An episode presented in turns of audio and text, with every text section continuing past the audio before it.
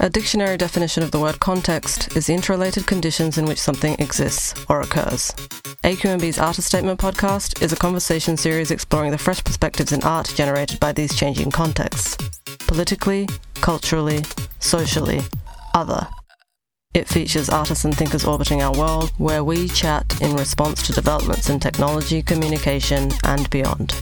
I'm editor Steph Kretowicz, and in this episode I speak with Ruben Ulises Rodriguez Montoya, an interdisciplinary artist whose hybrid sculptures evoke a monstrous tactility and sense of dreadful fascination that are imbued with the myths and the stories that accompany them.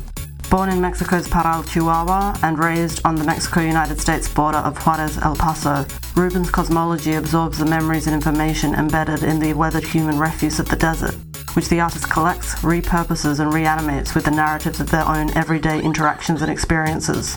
Drawing on the Aztec mythology of shape shifting beings called Nahuales, these half human, half animal phantoms can move with a freedom often not afforded the Latinx migrant communities that inhabit the same desert along the Rio Grande.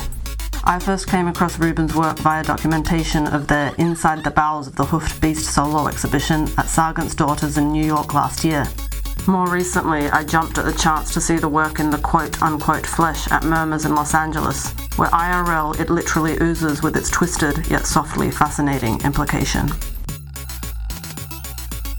Because I, I grew up on on Rice books, and then that was like my mm-hmm. first like foray into like the eroticism of like the homoerotic, you know, that because I, you know, my parents were like super religious and then they wanted me to go to confirmation school, but like I hated it so much that I would like bring my like vampire, the vampire Lestat to like the confirmation and like I was like, I would tell everybody just to fuck off and leave me alone.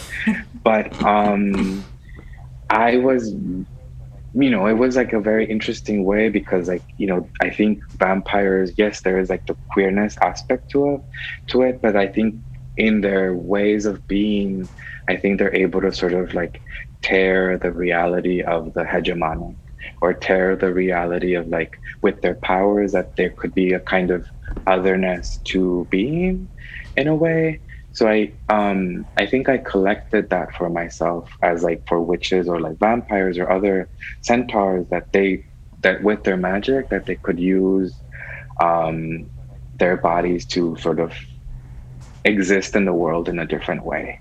Yeah. And so that's what really drew me to that them the, to the vampiric nature of vampires because you know they were scary and that they they're sort of loners by default um, and they live like on the outskirts. And so i think i i enjoyed that like aspect of that vampiric nature of a vampire that they were alluring but also scary. And and i and i mean with my work i sort of realized that like as i'm making work like my work like i never thought about my work as a as a as vampiric. But like every time that i sew there's an aspect of like you know me like uh, puncturing my my fingers and then I, there's blood letting but in mm. very small drops. But you know, this aspect of like hyper labored work that's that's taking my energy. Um, so in a way, like the works are collecting my own like my own self because of how much of of labor intensiveness that comes with making the work that like they are consuming consuming me but i'm also like consuming them mm-hmm. in a mm-hmm. way this was just a teaser for an episode of AQNB's Artist Statement podcast, available exclusively to our subscribers. If you'd like to listen to this and other bi monthly episodes like it in full, consider signing up to our Patreon at patreon.com forward slash AQNB. You'll also have free access to downloadable compendiums of new music and digital artworks, while helping support our commitment to presenting fresh perspectives around art, music, and online culture at aqnb.com. Our theme music is Coughing Up Pearls by Felicita. See you next time.